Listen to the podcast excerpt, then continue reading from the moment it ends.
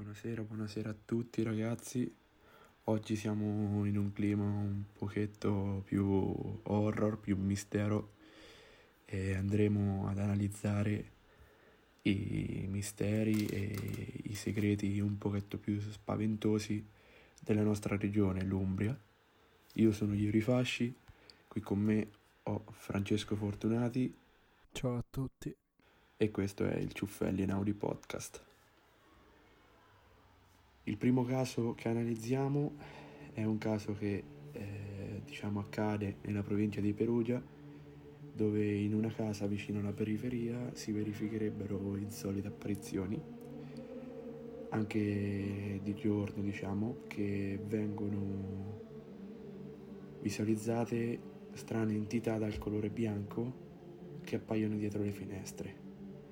Pare diciamo inoltre che in un'antica villa compaia sia di giorno che di notte il fantasma di una donna magra, bionda e con gli occhi azzurri. Passiamo alla leggenda del castello di Macereto, che è un castello che si, si, è situato nella località di Tavernelle e si dice che questo castello sia infestato dalle anime di soldati giustiziati per il volere di un nobile dell'epoca che aveva conquistato appunto quei territori e si dice che eh, siano delle figure tenebrose, quasi affaticate, stanche della loro comunque vita. I fantasmi li, eh, vengono descritti come delle figure alte, bianche e, e si, è, si, è, situato anche proprio mh, mm, come posto nel Poggio delle Forche che prende appunto il nome dal, dal posto in cui è stata fatta l'esecuzione di questo plotone di soldati. Il prossimo luogo è Cenerente, sempre in provincia di Perugia, dove una donna velata ogni notte apparirebbe lunghi corridoi del castello dello Scano. In un altro castello, in quel di Foligno, sempre in provincia di Perugia, come molto probabilmente tutti di voi saprete, all'interno del suddetto castello, situato sopra una collina, apparirebbe uno strano animale. Si tratterebbe infatti di una capra con delle grandi corna e degli occhi rossi color fuoco. Qui ovviamente il collegamento al Lucifero e al diavolo è evidente. Adesso Palazzo dei Congiunti. In questo paese durante la seconda guerra mondiale si dice che vennero trucidate bambini e donne ebree. I parenti, accecati dal dolore, cercarono di vendicarsi in qualche modo di queste uccisioni, ma uccisero anche una povera ed innocente bambina, che naturalmente non c'entrava niente con queste morti. Nelle stanze di questo palazzo pare che vaga ancora l'anima inquieta di una giovane bambina in cerca di aiuto. Dei testimoni oculari assicurano di aver sentito anche le urla della bambina. Un'altra storia che vorremmo raccontarvi è quella di Monte Acuto. Ancora una volta siamo in provincia di Perugia, dove in un piccolo cimitero su questo monte, durante la veglia notturna, nel più, nel più assoluto del silenzio, si sarebbero uditi dei strani rumori. Poi passiamo a Poggio delle Forche. Come avevo già detto, Poggio delle Forche è la località dove è, comunque, dove è avvenuta l'esecuzione di questo plotone di guerrieri, appunto. E si, narra, e si dice che ci siano comunque delle apparizioni appunto dei fantasmi dei giustiziati. Poi c'è il Santo Chiodo di Spoleto, in un casale di questo paese si verificherebbero degli strani fenomeni, si possono udire dei rumori di passi, colpi sui muri e altri spiegabili rumori che si manifesterebbero all'interno dello stabile.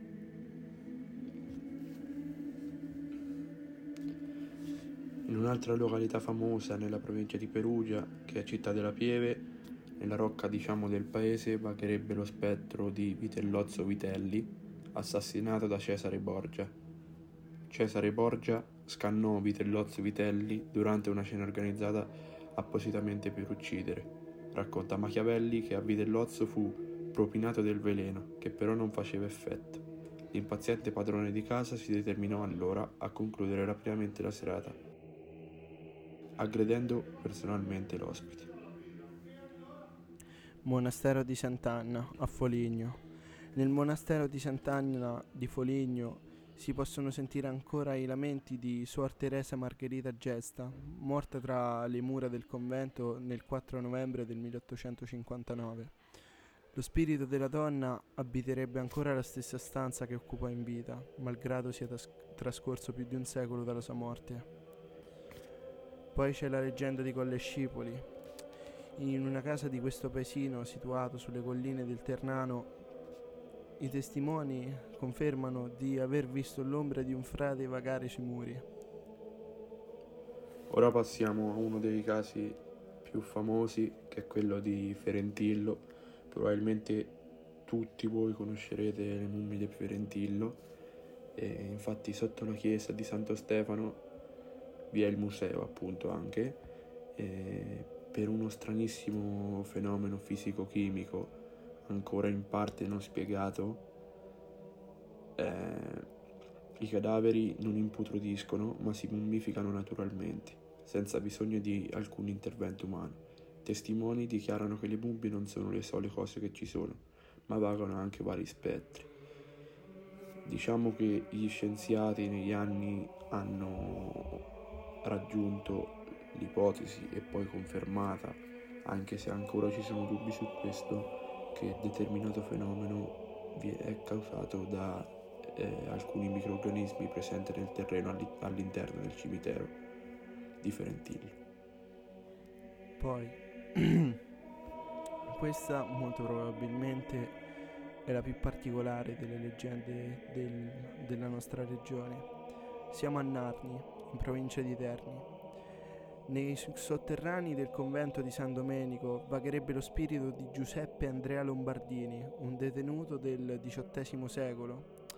Il convento fu un luogo di tortura, con una persistenza della carcerazione segreta e della tortura da parte di clerici a Narni testimoniata da ciò che è stato rinvenuto nei sotterranei di San Domenico. Nei sotterranei fu ritrovata una stanza tetra, disegnata di simboli religiosi e filosofici, alcuni dei quali risalenti al XIII secolo. Il posto è colmo di atmosfera, densa e drammatica, forse dato dal fatto che i prigionieri, consci del terribile destino che li aspettava, vollero lasciare un segno della tragica vicenda attraverso questi segni.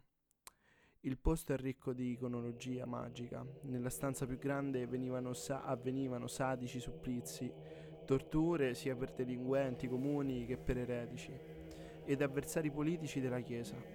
Attraverso la storia di Andrea, di Andrea Lombardini, detenuto che nel XVIII secolo fu autore di simboli e disegni macabri ed inquietanti, come pare descrivere la propria sventura e sostenere la lettura del cristianesimo in chiave esoterica e massonica. In più punti è stata ritrovata la presenza del simbolo gesuita IHS, con la H sormontata da una croce con tre chiodi incisi di sotto. Ciò indica che Lombardini appartenesse a quell'ordine, che dal 1758 subì una repressione in tutta Europa. Si dice anche che nei sotterranei del convento si possa avvertire la presenza dello spirito del detenuto.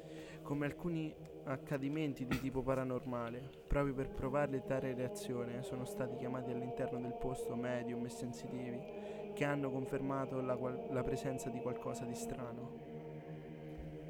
Qui finisce il nostro episodio, per me è stato un piacere essere in compagnia di Francesco che ringrazio ringrazio anche tutti i ragazzi del podcast, ringrazio voi che ci state ascoltando e che continuate l'ascolto dei nostri episodi, spero che eh, siano di vostro gradimento e che vi facciano compagnia in, eh, in queste serate un po' spente dalla situazione generale.